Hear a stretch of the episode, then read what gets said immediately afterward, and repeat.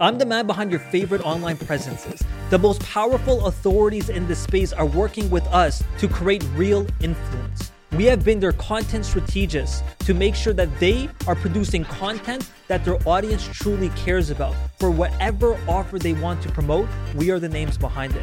And I'm going to be breaking down every strategy, every system, and every process that we've used to make this happen and teach it to you all today. Welcome back to season three of Chew on This. Today, our guest is actually someone you have never heard of or met. And what I mean by that is somebody who's built their entire profile on an anonymous setting, on a profile that has no name, no identity, so that you can imagine who it is. Wiz of Ecom, many of you follow them on Twitter Many of you seen the incredible content he creates. He's blessed his way here and actually released his identity with us here at Chew on This. So, first of all, absolute honor to have you here.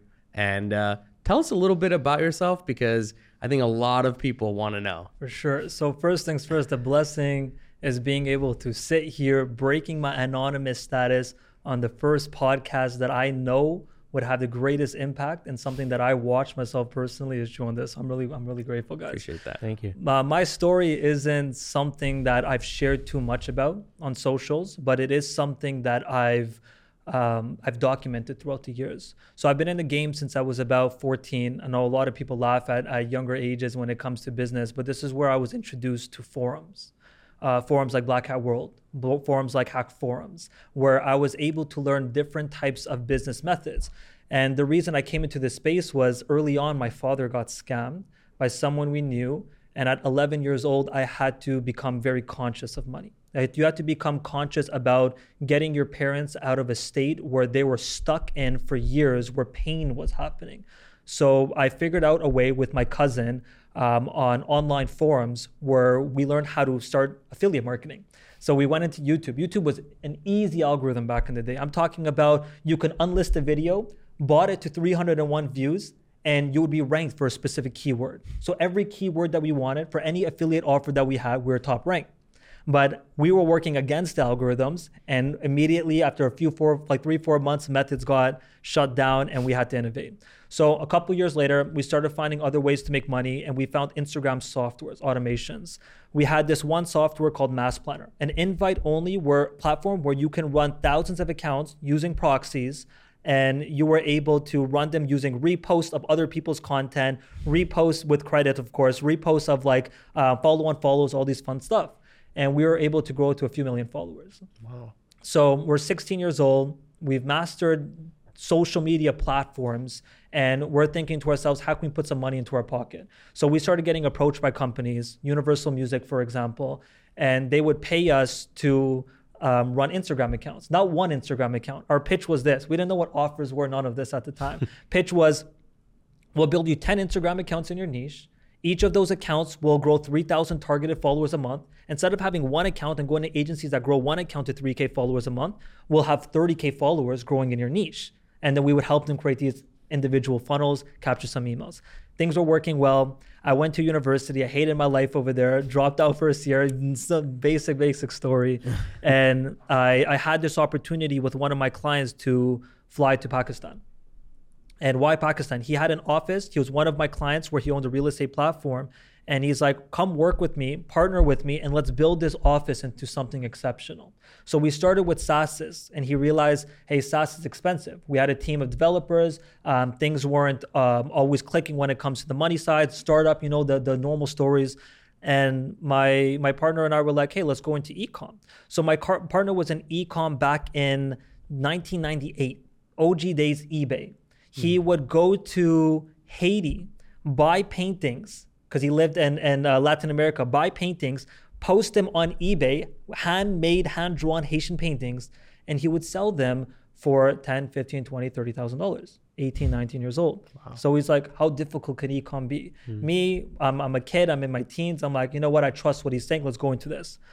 First store fills, second store fills, fifth store, eighth store, 10th store. We didn't get a first successful store until number 12. This is 2018, right? 12, 12, 13. And the first stores that started working, anime niche. Then we had phone case niche. And these are the days where you had seasonal products of just like, I could get an IP68 waterproof phone case, right? And this is before a Mous case and all of these guys came mm-hmm. in heavily. So where we would go to the Himalaya mountains in Pakistan and we would take the phone cases and we would drop them from mountains, right? we would we would put mustard on them and all these Yeah. weird things, contraptions, and then we would drop them on rooftops where the mountains are in the background, trying to do anything that we can do for viral content. And we had our own Instagram accounts automated, and we would use these Instagram accounts to talk about um, like like just any type of viral vid- videos where you have crazy thumbnails, and the Instagram accounts had um, our phone cases going on in the background. We saw which angle worked and then we ran ads to those angles. So no more testing of, of what products or that was our little system that we had. So things started working well, ecom started working, and we started expanding our team. So, uh, 15 people, 25, 30, hired media buyers, and we started hiring consultants and coaches, paying those people to teach our internal team. My, my partner always believed in having your own team. It's, it's not really hiring out freelancers and con- contractors. He wants the people's time to believe in that one vision and instilled in my head. And this is something that I made a mistake with later on in my journey. We can talk about that. But I basically uh, would start building all of these DTC brands in the space. We, we had media buyers. We started learning email. This is one you can go ahead and pitch. We'll add 30% extra revenue to your brand, right? Back in the days. SMS marketing started coming out, messenger marketing with ManyChat. So we started we, we started going to all these types of events. New York, we used to go to Recharge, Charge X events in 2019. And we started saying, hey, why not pitch these out as our own um, services as well too. So we started going to recharge events and closing people, people who had subscription-based businesses, and we would offer them, okay, let's try paid ads. We did that for one client, 2,500 payment. Back in 2019, we refunded because we couldn't get the results. Then we figured out what actual systems are for service-based delivery, and we started adding more and more deliveries, deliverables into our offer and things were working. We were able to charge more for for the clients. We had bigger names come in, people doing a mill on a monthly basis, and we started really understanding the e-com engine. So at this point, my business partner was like, "Let's expand this. We know Shopify. We know uh, how to engineer applications. Let's do Shopify apps." So we started Shopify apps, upsell apps, Facebook apps, like uh, pixel tracking apps. Uh, partner with people who had their own apps, and we were helping them develop those as well too. And we had this entire ecosystem that we created, but remember i came in as a kid i came in in my teens he already had the companies so i was a minority partner holder in all the businesses. I didn't take anything for myself. I was taking a thousand canadian a month. That's 700 us right? Thousand canadian a month i didn't really have a lot to to do besides get the experience there. So i lived in this 8 by 8 room in my office in pakistan where i would walk out of my room. You would see it. We, we boarded it off. My mattress on, on the ground. I could show you guys pictures as well to, to add into this but it was an eight by eight room and I would walk outside and I would have my team there all around the clock, almost seven days a week because we had the night shift who would work customer support for North America. We had the night shift who would do sales for the SaaS products. And then we had the day shift. So I would walk out in my pajamas, towel on, slippers, walking to this bathroom right across the, the, the office. The, the shower wasn't even a real shower. It was spitting on you, right? Just to get a little bit of water. And that was my life for years until we built, we scaled, got our first place in 2019. And in in December of 2019, I realized I was very unhappy with what I was doing.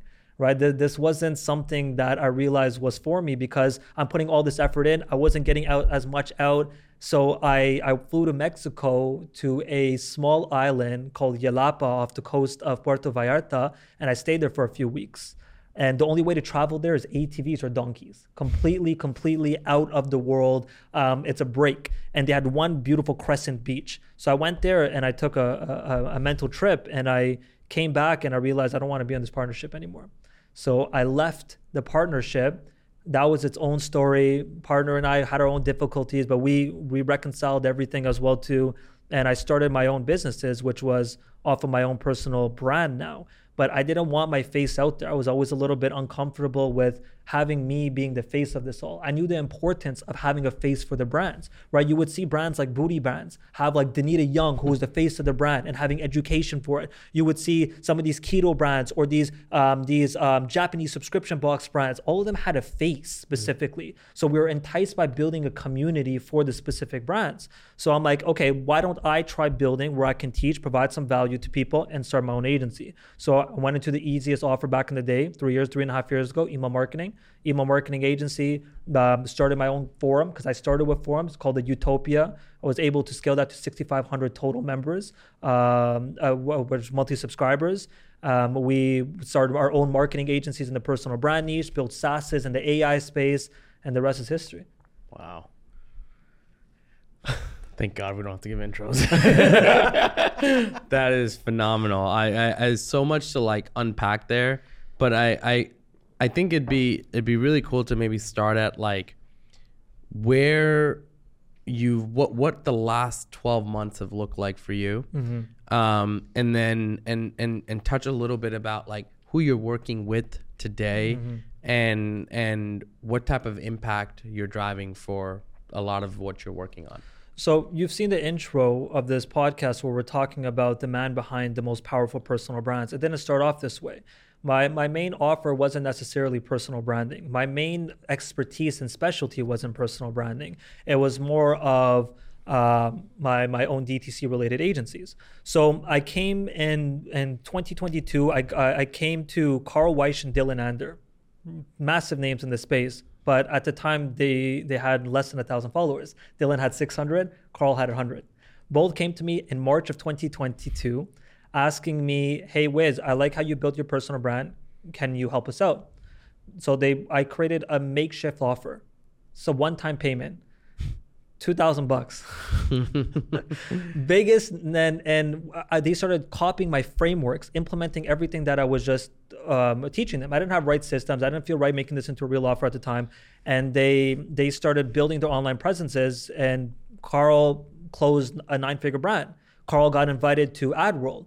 Carl started becoming this this mogul in the space. Simultaneously, Dylan, his direct competitor, was starting the same week with me, was closing uh, the, I think it was forty thousand dollars or sixty thousand dollars worth of deals in his first eight days, right? And these people are coming into building their online presences with their faces out there, showing authority of technical content in their stories and and flexing results, quote unquote and they too became the biggest names in the space. So I'm like, let me try duplicating this. I'm a systems guy. I'm a processes guy. When I think of a system, I think of adding floors on top of each other. And to add floors, you need to have four pillars. Those four pillars are the systems that you're creating. If the if the systems are wobbly, you will fall down and the company will fall. If you can add enough floors and layers, you'll never drop down a specific revenue point and you'll never drop down a specific point of results that you can deliver.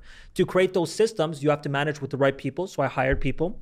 I started bringing people in from my, my other agency into this offer. Um, we scaled at that point. We had about um, well about over a dozen employees of September of 2022. And we started working with some bigger names in the space. We brought on Jordan Ross. I don't know if you guys heard of this gentleman. He works with the biggest agency owners in the world, eight and nine figure agency owners, as their uh, um, automations and systems guy. And I was just duplicating this formula for people without them hindering their own inner voice right? Inner voice is a is a is something you gotta practice and you gotta train. And I learned this from some guy named Brother Lobo. If you're not training your inner voice consistently, and you have these nuanced phrases that you understand in your mind that other people, when they read it, they're like, aha, that makes sense. You know, you see someone's tweet or someone's post or someone's podcast, when people are watching this, like, I, I was thinking this. I didn't know how to put this into words. Mm-hmm. That's a that's an inner voice. So how do you make sure you're providing value while being different, while being true to yourself. That's the infusion. That was this trinity that was I was obsessed with, and that was I was getting um, more and more like deeper into. So I started studying propaganda. I started studying what makes people tick. How can you rally up a mass group of people? I started studying hypnosis. I looked into Richard Bandler and John Grinder, the founders and the fathers of hypnosis, and they're talking about concepts of spreading a message to people around a specific narrative and then propaganda. The founder and the father of propaganda, Edward Bernays, talks about conviction um, or repetition leads to conviction. If I can repeat something in a summarized message enough, and that narrative is, is targeting a specific common enemy in the space, and this is something I learned from my friend Atlas Dentes Leo as well too, is if you can combine those together while providing your value, you're going to be able to create people who believe in what you believe anyone you want to tap into, you could you could reach out to. Hmm. A prime example being what we're doing today. I'm an anonymous account, but when I walked into the podcast or when I walked into the, the office, you guys were like, "It's great to finally put a face to the brand." You didn't even know to this day who I was. Mm-hmm. right? And it was possible That's right. because of the the messages of pure conviction that I was able to produce. So that's that's that's that.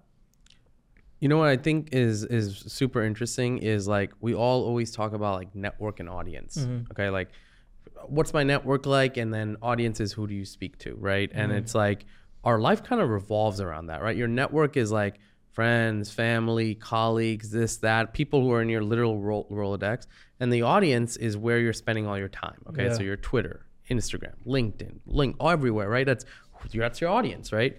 And so what's really interesting though is like just the fact that like you're actually talking about the strength of relationship in both Yeah. right like we we we kind of chalk up and say yeah my network is growing or i'm networking Yeah. or like yeah my audience is growing because i have more followers Yeah. now or this or that but like i think what's really cool is like how i think um obsessed you are with the strength of each of those relationships sure. you know you have to build that and, and i think that's so crucial Yeah, because networking is a buzzword, right? And something I like to to do is I, I farm specific niches, right? And this is when you're when you're in a specific space and you've you got great results or you've you've done something great in your space specifically, you're gonna be able to find six, seven other people in the space that you kind of have affinity with that you can talk to. Now, one of those people in the space can have a connect with someone who's in a completely different industry, still some partial affinity,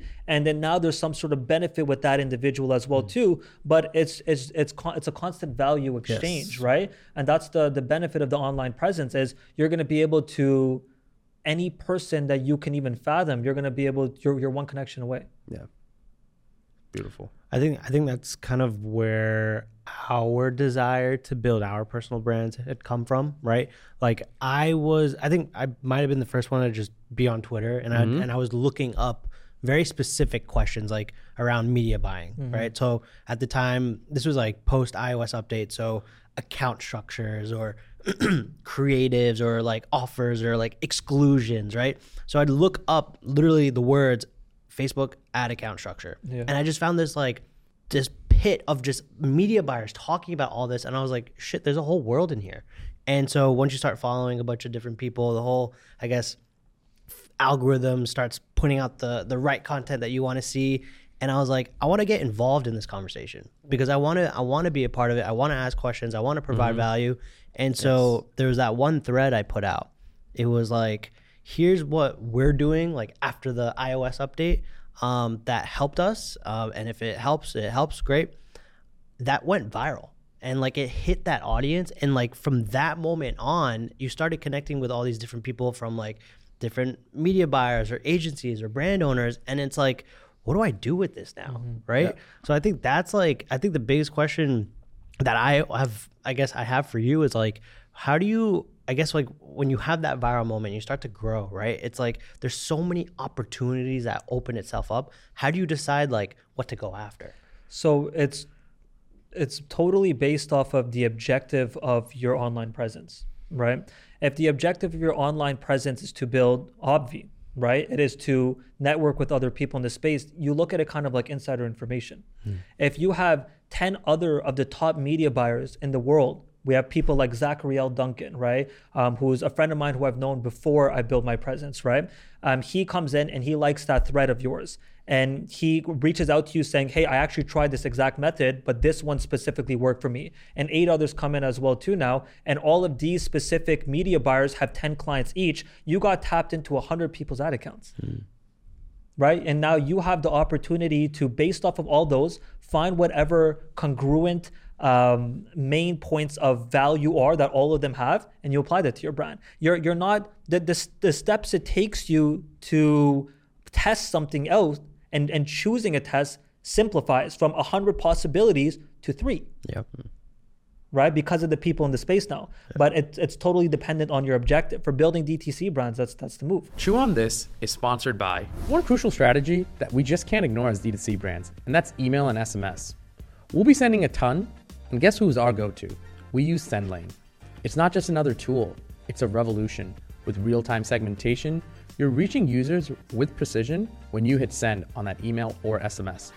The reporting UI, you may ask, it's a breath of fresh air. Simple, straightforward, and gets right to the point. No more sitting through confusing data and random charts you have no idea about what it's saying. And here's the crown jewel their customer support. Round the clock, weekends, holidays, 24 7, 365, always open like 7 Eleven. No exceptions. They've got your back always. If you want to elevate your email and SMS game and you're tired of what everyone in the industry is used to using, check out SendLane and see why SendLane is the name that's buzzing in everyone's ears. Dive in and you'll thank us later. Now, let's get back to the episode.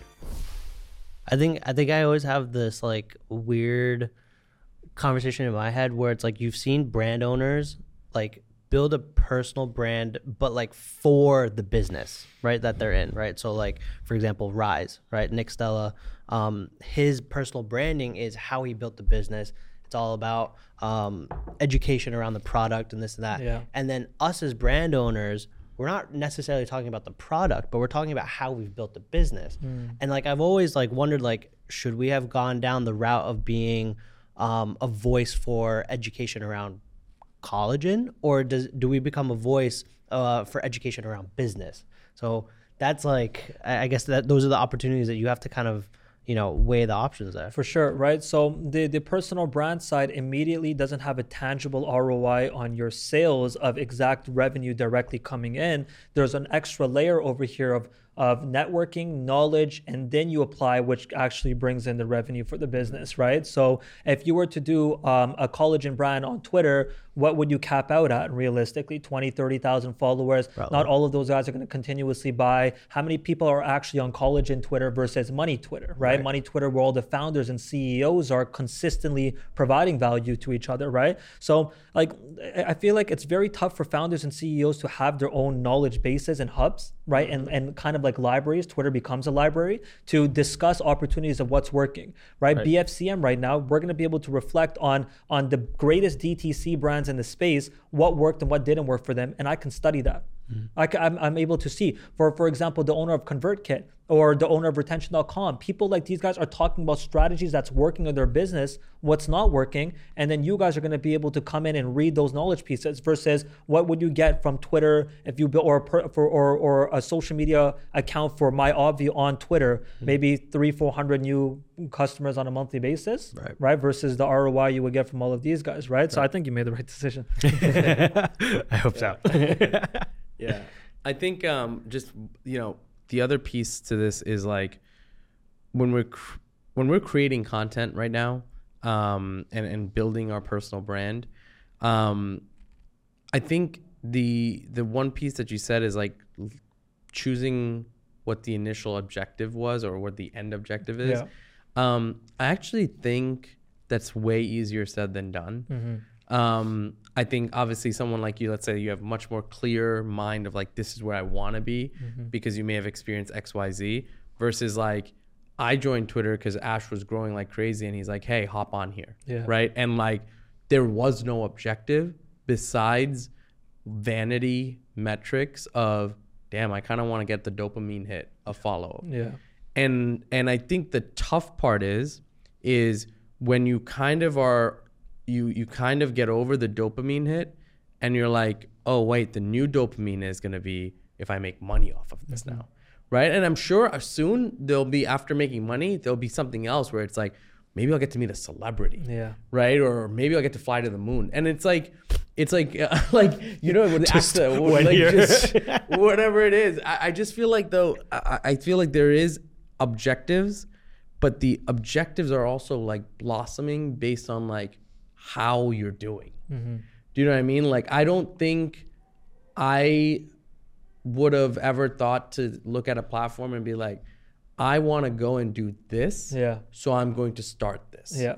I don't know if that makes sense. It does. It totally does because opportunities arise with time after you put in consistent amount of work within that that area of specialty. So, for example, uh, with it's business luck, right? When you show up daily inside of business and whatever the specific business is, um, the luck uh, areas start ri- arising, and then the opportunities come in. So, when it comes to anything as business owners, we have north stars, we have our visions where of what we're actually trying to build towards. The micro details we couldn't care less about in the moment. We know that those are going to be coming within time to reach our end goal. It's uh, it's like the red line effect. You start right here, you're over here. Your objective is to be at this point specifically uh, within the next two years. How do you reach it? If you do a task that's here, a task that's here, a task that's here, it's going to take you so long to follow through the red line to reach there. But if all of your work is very close to the red line, you the, the time it takes you to reach that actual endpoint is a lot quicker. So if you have this end outcome of what the actual ob- objective of the account is, which we'll discuss,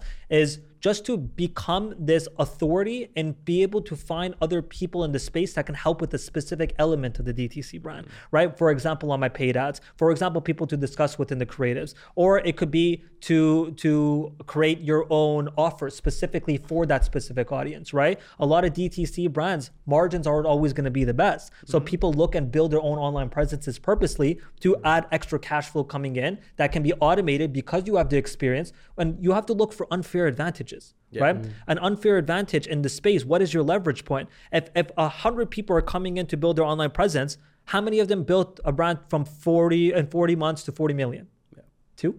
Maybe not even one? Probably 0.5, right? And and realistically, that's your unfair advantage. You leverage that point to get that initial base, and then the opportunities start arising. Yeah, I think I think one thing you, you said it's like all right, well pick a point here and then it's like all right, let's let's work our way there, right? I think I think for us it's like I, I don't know if there was ever a goal that we put out there to be like, okay, well, we're gonna do this, this, and this to hit that, right? Or it was like we're gonna start a podcast, but we have to build a following. Let's let's do that, right? I think I think the opportunities will like present itself if you maintain that like authenticity mm-hmm. and like that that the power of authority, right? So like I when I was like tweeting about just media buying, like I just truly enjoyed it, right? Mm-hmm. Like right before going to bed, again, searching these like conversations and just being able to contribute, right? And then getting that dopamine hit of like people actually like what I'm saying, mm-hmm. right? So you get the follows, you get the likes and stuff like that. So I don't like I guess in the beginning, do you do you really have to have a goal in mind or is it more of like just like get started? So that that would have been two three years ago. When did you start your account? Torn like two years ago? The problem is market sophistication, right? As more and more people start entering the space, old methods that seem to be the end all be all were now presented for free for people. People start implementing that. And now the old best state is people's new normal, right? And as markets sophisticate continuously, you get stuck, right? Give an Uh, example of that. Is that like threads? yeah, for example, absolutely. Or or a specific structure of a thread, or those motivational tweets or platitude tweets, right? Those one-liners, right? Markets continuously sophisticate. You can see this with offers as well too, where at one point everyone was talking about um, drop shipping with TikTok, right? And then now everyone in the space was able to do it. No one's just only talking about TikTok anymore. TikTok Shop came in. Everyone talked about TikTok Shop. Now people are quieting out from it. Influencer marketing had its big win two years ago. How many people are talking influencer marketing right now besides specific niche accounts? So market sophistication is always something that comes in and can screw entirely with your overall objective, right? Authenticity is the right word over here. The objective isn't necessarily to um, to to laser in on one overall goal the entire time. It's to test out what your specific voice is and the value that you can provide to people based off of current events, hmm. based off the current trends that you're seeing. And that's the beauty about building your brand because you take those lessons over to your actual social media presence as well too. Hmm. That's where the content comes in. And there's three objectives. And we spoke about this earlier today is authority, there is the technical, and then there is stories. People are so obsessed with technical. Technical was the wave until six months ago, Con- and then market sophisticate. As a market sophisticates, if people are only producing that content, a hundred other people are doing the same thing. You're not. You're just going to be ignored, right? Mm-hmm. To to to constantly be ahead you have to see what the sophistication level is, right? On the five stages of, of awareness and sophistication levels. See what points you could be talking about that people are most interested in and teach them. You just need to be one, two, three levels ahead of people, mm. not 10, because we talk timing. If you're too early in the space for anything, for a software, for an idea, for a brand, it's not going to pop off. If you're too early on an idea to teach people, it's not going to do anything. But if you're talking about a media buying tactic that that that only works for you guys specifically right now, people can ignore it. But if it's something that people can relate to because they're all in this same particular bucket, then they'll be happy. So technical content is not the end all be all. Story based content where your experiences come in. Everything we do is a story. From our interactions today is uh, today uh, from our interactions,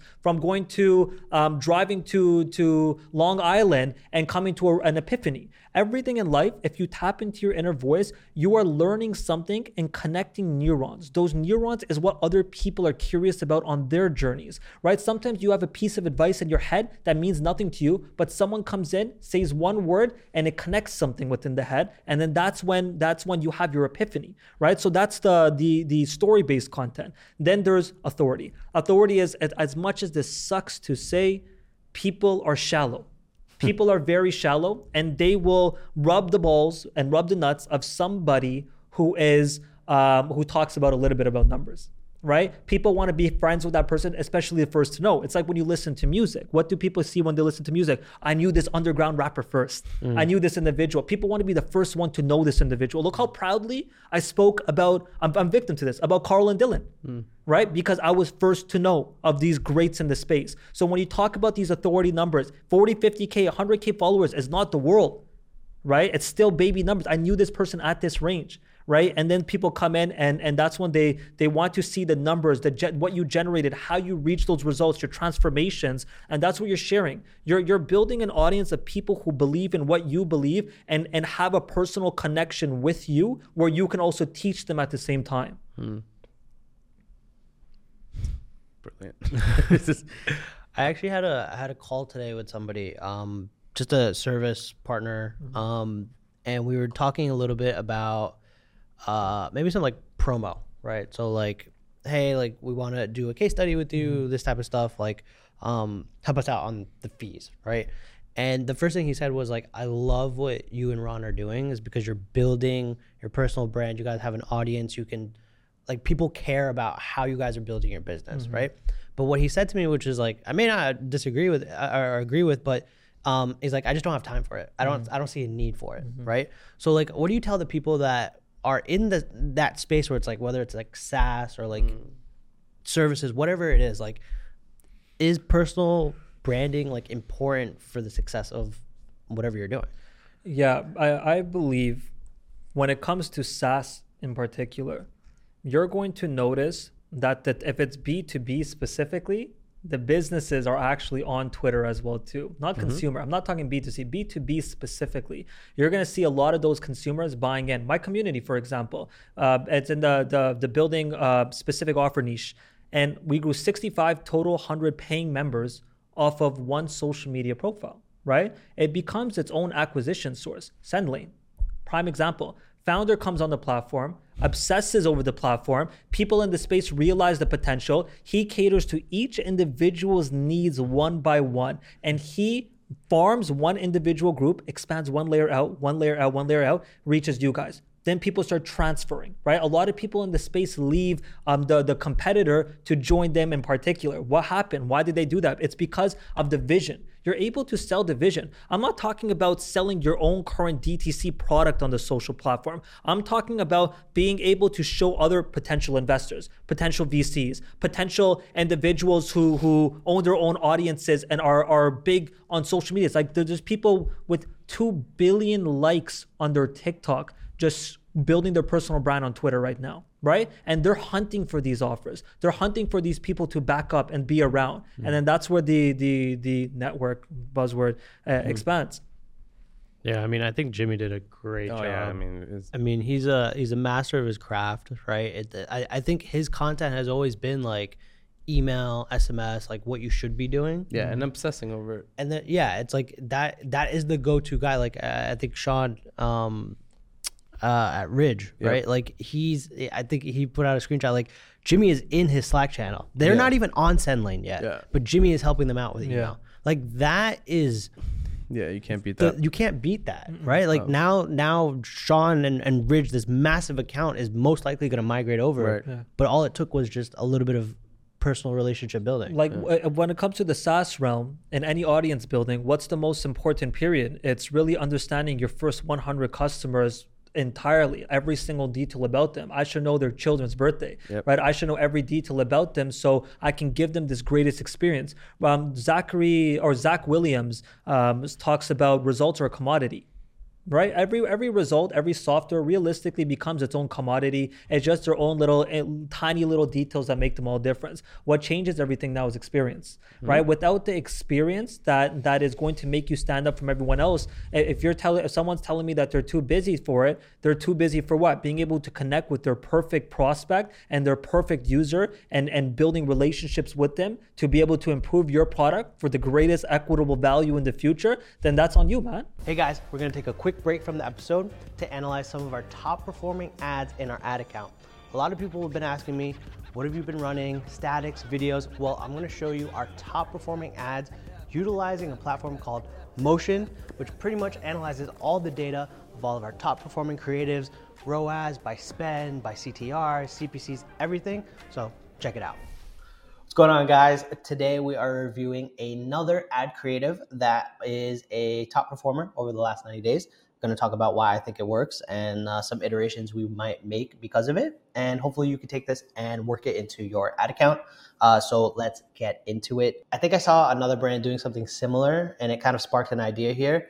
And so one of the the biggest things especially when you're when you're running ads is how do you call out the right user right so typically you do this with with a headline or maybe your ad copy whatever it is but this is how you can get to a very specific audience uh, by listing out uh, the problems that your product solves right so i really like this this kind of split screen on the left side you have problems if you're dealing with PCOS belly, which is, is a problem that our, our customers are facing. And I know this because we dive through our comments, reviews, everything.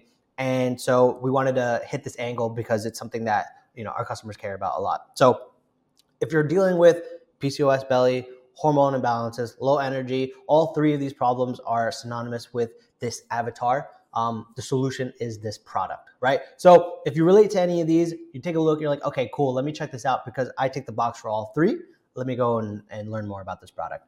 This one is super easy to recreate. Again, it, it comes down to understanding your, your customer avatar, um, understanding what their problems were before you uh, sell to them, right? And so the way to do this is post purchase surveys, uh, asking, literally asking them, what were you dealing with before you decided to try this product?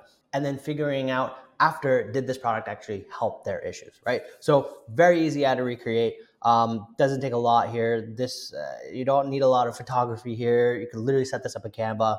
Um, but the the main part here is the research phase behind it, um, and not the template itself. So definitely try this out. It can it can be utilized to hit many different parts of the audiences. Um, if your product solves a, a problem for multiple different people with multiple different problems, this is a great way to tackle all of them. So definitely try this out and uh, let me know how it goes. If you're looking to sign up for Motion, click the link in the description for a special offer today. Now, let's get back to the episode. We're, we're like going down this journey of talking about content. And I, I, I want to talk about not just the creation, but the analysis and, and, and, and what means content did well. What are some of the current KPIs? Because even in personal branding, there's KPIs, but you know, because I think on our end, like we're using multiple sources to tell us if our content's good, but especially like motion, right?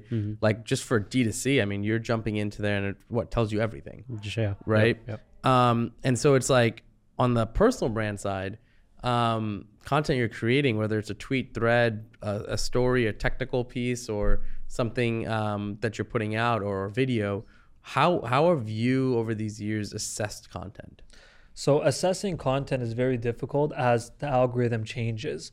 All of Twitter before and most social media platforms were follower based. Remember, all you had to do is your content being shown to followers. Then for you pages come along. For you pages are giving you tailored content on every social media based off of other posts that you engage with in particular, right? And I think this is where people are getting Twitter wrong. People are still ob- observing their personal brand as the people who are specifically following them. I have 131,000 followers on Twitter right now. How many impressions am I getting? 15,000? What about the other one, 116?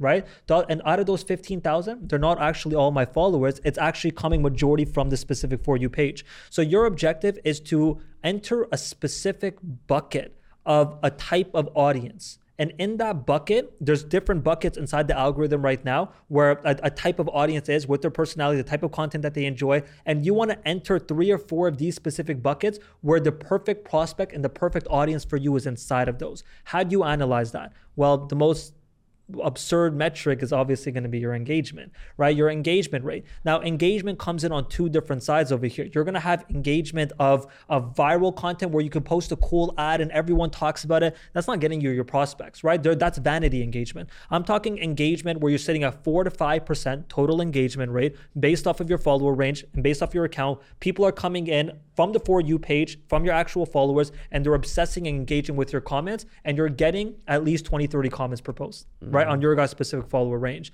Why is why is that important? Because remember, networks are, are, are buzzwords. What matters is friendships. To build friendships, you need discussions. To have discussions, you need to ask questions to people. You guys aren't the only ones who need to be discussing with people to get into the For You page. I need to be doing it as well too. But if I get 55 comments of everyone giving me a fire emoji, what the hell incentive do I have to comment? Right? If you, you got to trick the way through the algorithm. If, if I respond back to your post, you're going to be shown on the For You page or um, into, to all of my followers now, right? Now you're borrowing other people's audiences. If we can understand analytically that you're entering a bucket, you're creating the greatest content for that specific bucket, engagement's popping, you're responding to all the individuals in between and building the actual relationships, you're going to be shown on the For You page. Yeah, you can have one or two viral pieces. My most viral piece had 8,000 likes. That's not a lot of likes. Mm-hmm. That, that's not that's viral. However, the personal brand has been able to to to do exceptionally well throughout the years. So it, it totally depends on on on where you're you're trying to produce the content for, what type of audience group.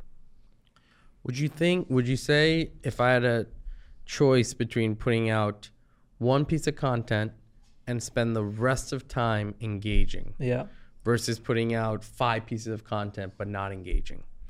What option or route? the you take? primary. And that one piece of content, a personal brand should take more no more than 30 minutes a day.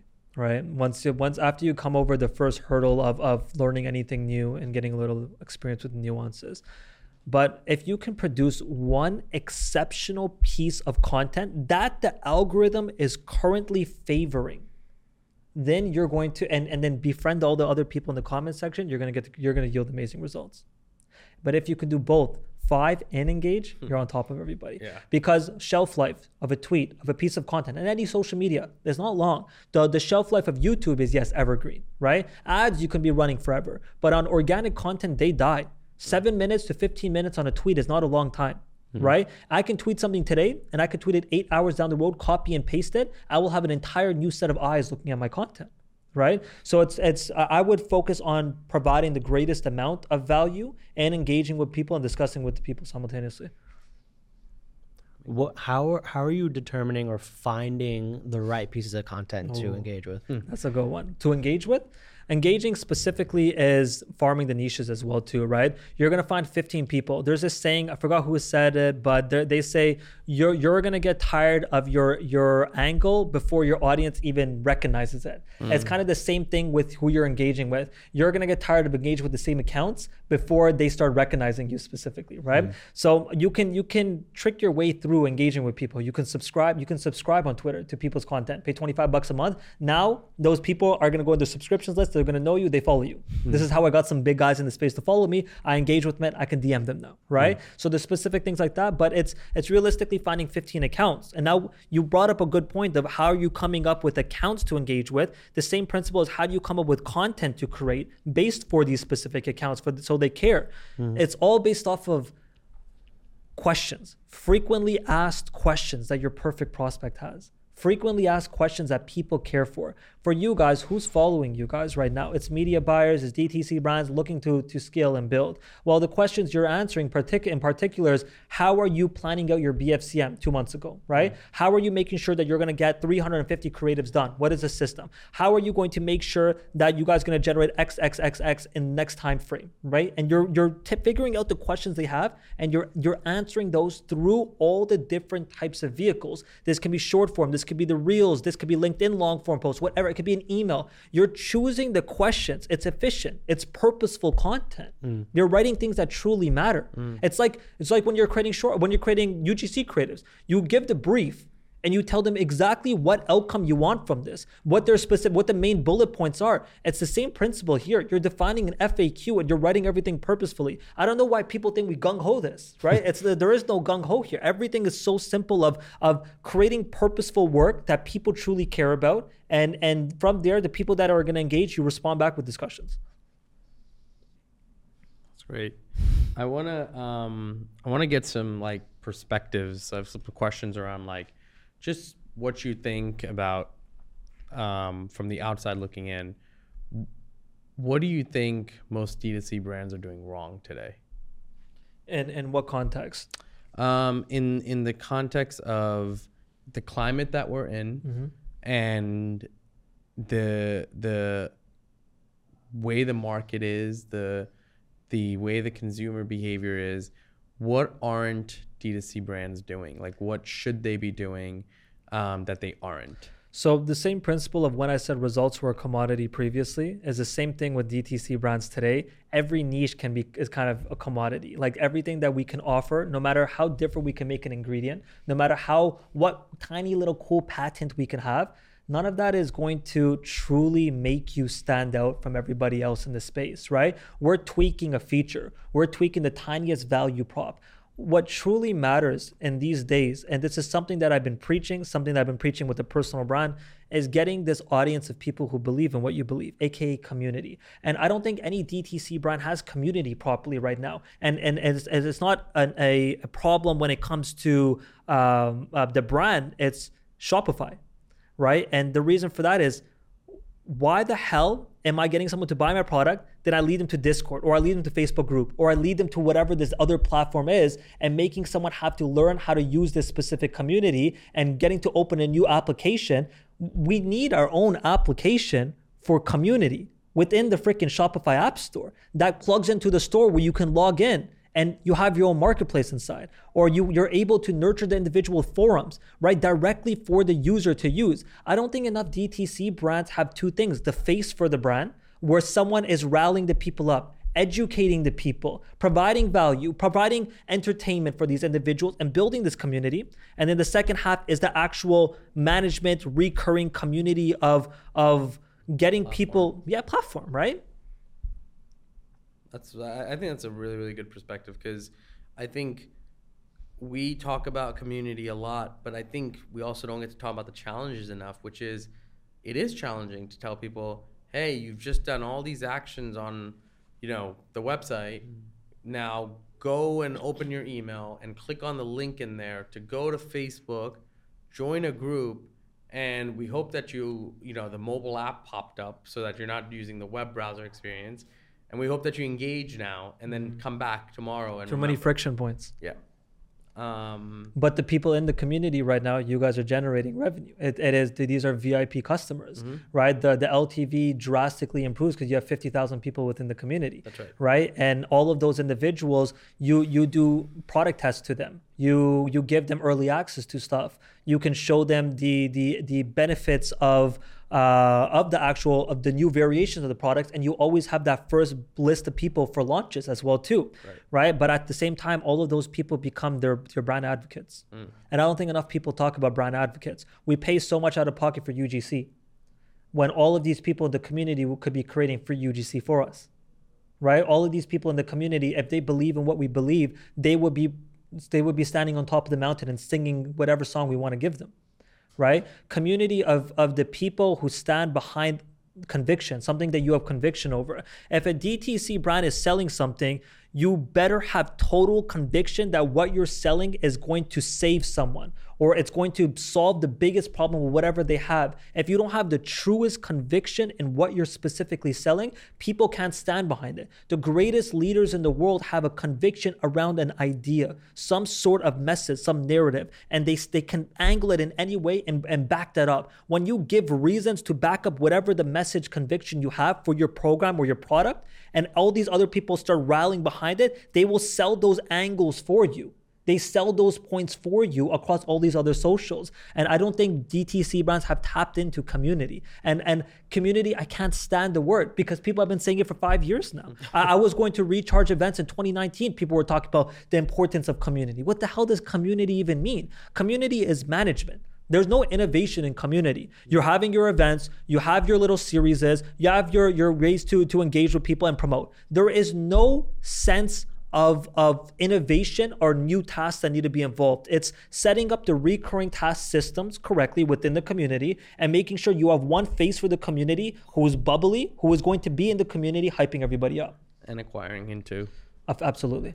Right. And that's where you have your own. Um, like your commerce section in the community, yeah. right? Like, and that's probably if you have now you have Facebook group, how are you going to sell people? Bring them back to the website, bring them over here. If everything was all in one, yeah, brilliant. Um, I'd uh, I'd love to know from your perspective, just a brand that that that a D2C brand that you do love, and maybe give me a couple of reasons why. And it could be a product that you consume, could be a company that you like, or or a company that you just love what they're doing and and and give me because again uh, i think the perspectives of why you like or love something are maybe different from obviously a lot of others yeah so i would love to understand because i think you're probably taking a deeper view at some brands for sure i think my favorite brand as of right now has to be represent clo have you seen those gentlemen before no represent. I'm uh, sure Pep will pull it up here on the on the pod. Exceptional, exceptional brand. Their clothing. Okay.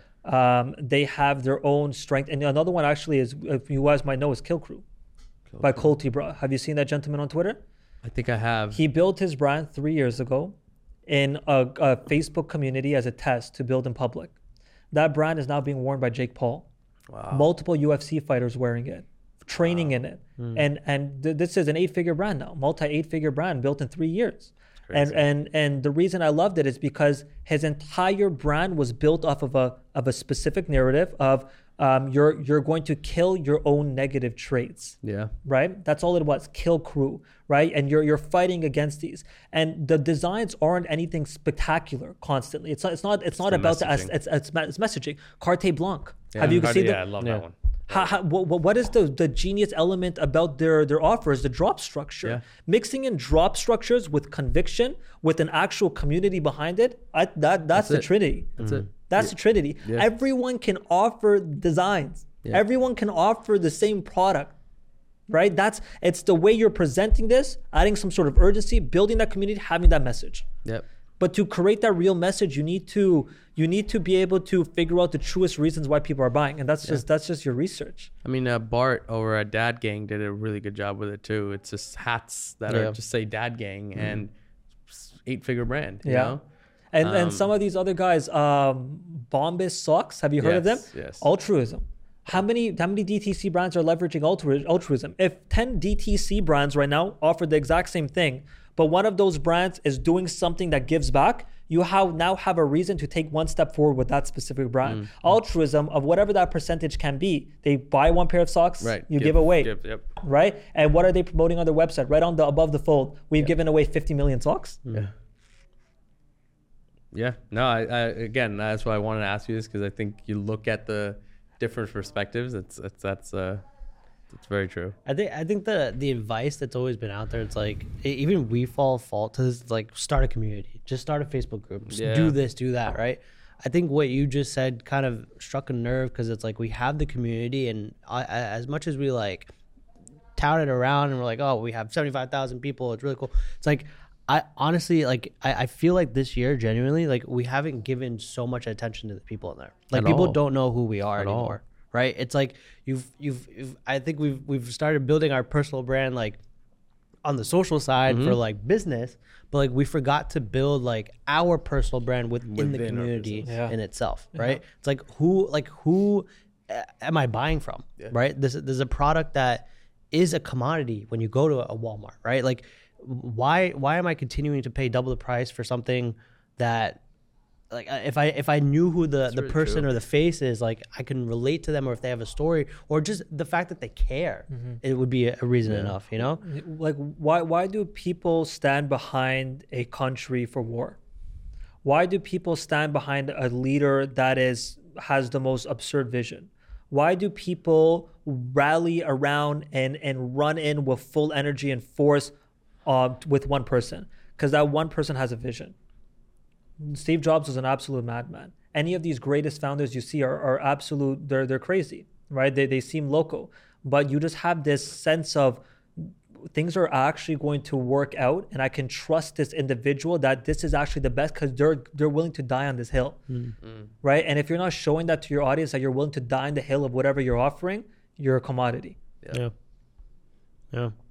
I mean, we try. I mean, even like, yeah. was it like two years ago? We had an advisor come in, uh, Josh Hall. Yep. He said, "Why aren't you guys like not in the community every day? Yeah. Like go live in the community once a week." And we did it. We did it for a little bit, but I mean, it, it's like, all right, you still have the the business to run and this and that. And like, while we had fun, the comments were quality. It's like they learned about us, right? We did Q and A's with each other. We did stupid shit like uh, freestyling or whatever it is, like just to like connect with somebody.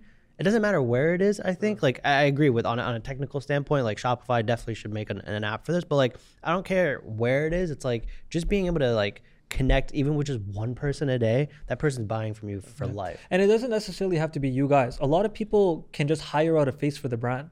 Mm-hmm. It doesn't necessarily have to be you. Some person who truly understands the vision of the brand, and and and they can speak to you guys, and you guys can speak with full conviction via voice messages and get them to write the long form content. That would work. But one person who who who's your ideal ICP? Find someone who is that ICP, word for word. Same way you guys did with UGC, right? Mm-hmm. That one ICP manages and runs it fully. It doesn't necessarily have to be you guys. Yeah. Yeah, I think we had we had both us and someone, and I think we stripped both. Which and, and you see the effect. Yeah. You see you see that like, yeah, who am I buying from is a very good question. people need to be roaring your name and any any de- any brand that you have. People need to be um, it- you should be able to control the climate. If you if you sneeze everyone should feel it right? And that's because you announce something that everyone's excited for. And i think there is no better example than nelk.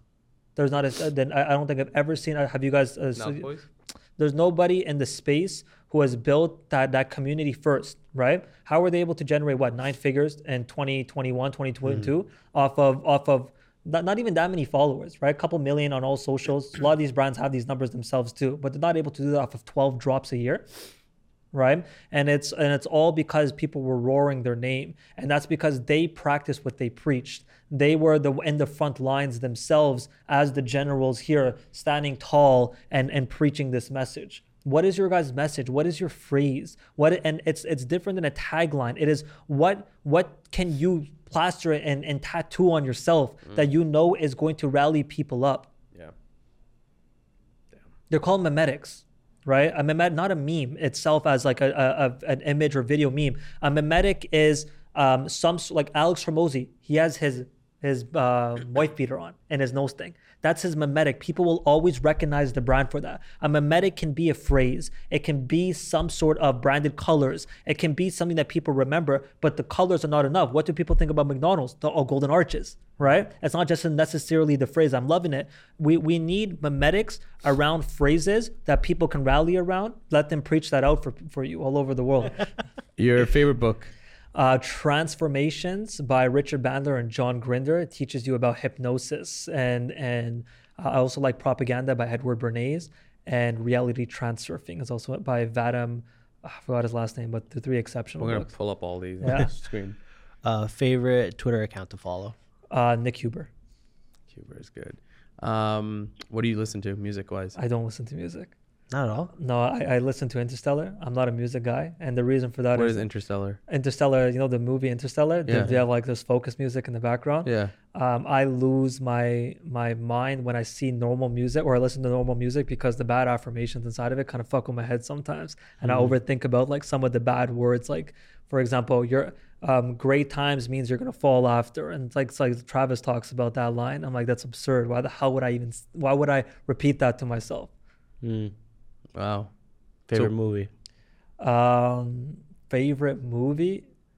He doesn't watch movies. I don't really watch movies either, man. I bought Huh? Podcast. Favorite podcast. Podcasts, like the ones that I caught. Uh, obviously, besides this. Besides one. this Yeah. one, like truly, I, I don't really listen to many. I, I've listened to this one quite a few times um, with like Harvey, for example, right? But I don't. Um, favorite podcast, I feel like majority of people just like regurgitate the same information over and over again and Yeah. have like the same stories and all that, and Yeah. it gets exhausting. So I don't listen to a lot of podcasts. Uh, what do you do for fun? uh, for fun experience life. I travel. I've lived around the world for the past seven years. I've lived in Spain, Panama, Costa Rica, Dominican, uh, Dubai, and I I ex- I, my, I love the chaos of my work, and I love when I'm off of work. I want to be calm. I want my feet on the ground, on the grass, you know, and I want to be disconnected from everything. You can ask your your team today. I didn't touch my phone maybe five seven minutes total. When I'm present, I'm present. I just want to stay present. I think the last question. Should everybody have a personal brand? Without a fucking doubt. Oh man, what a fucking episode, dude! Love it. I'm gonna have to listen to it like three times. Um, One thing that you want viewers to take away and implement in their life or business or whatever it is, what's that one chew? systems are everything, but the only thing that you cannot systemize is real relationships. When you're befriending people and you're trying to expand the network, you need to have true intentions to give them everything that they can need to succeed. You do this well once, they will reciprocate it, they will do this to someone else, and it's the sim- the most simplified process to not only make the world a better place, but to make your own world a better place. Everything is built off of your context, realistically. Everything that you're going to be able to do is based off those contexts. Build real, actual relationships with people that, that you can invite to your weddings and nurture for life. Chew on, Chew on that, that. man. Jeez. If you want more from us, follow us on Twitter, follow us on Instagram, follow us on TikTok, and check out the website chewonthis.io.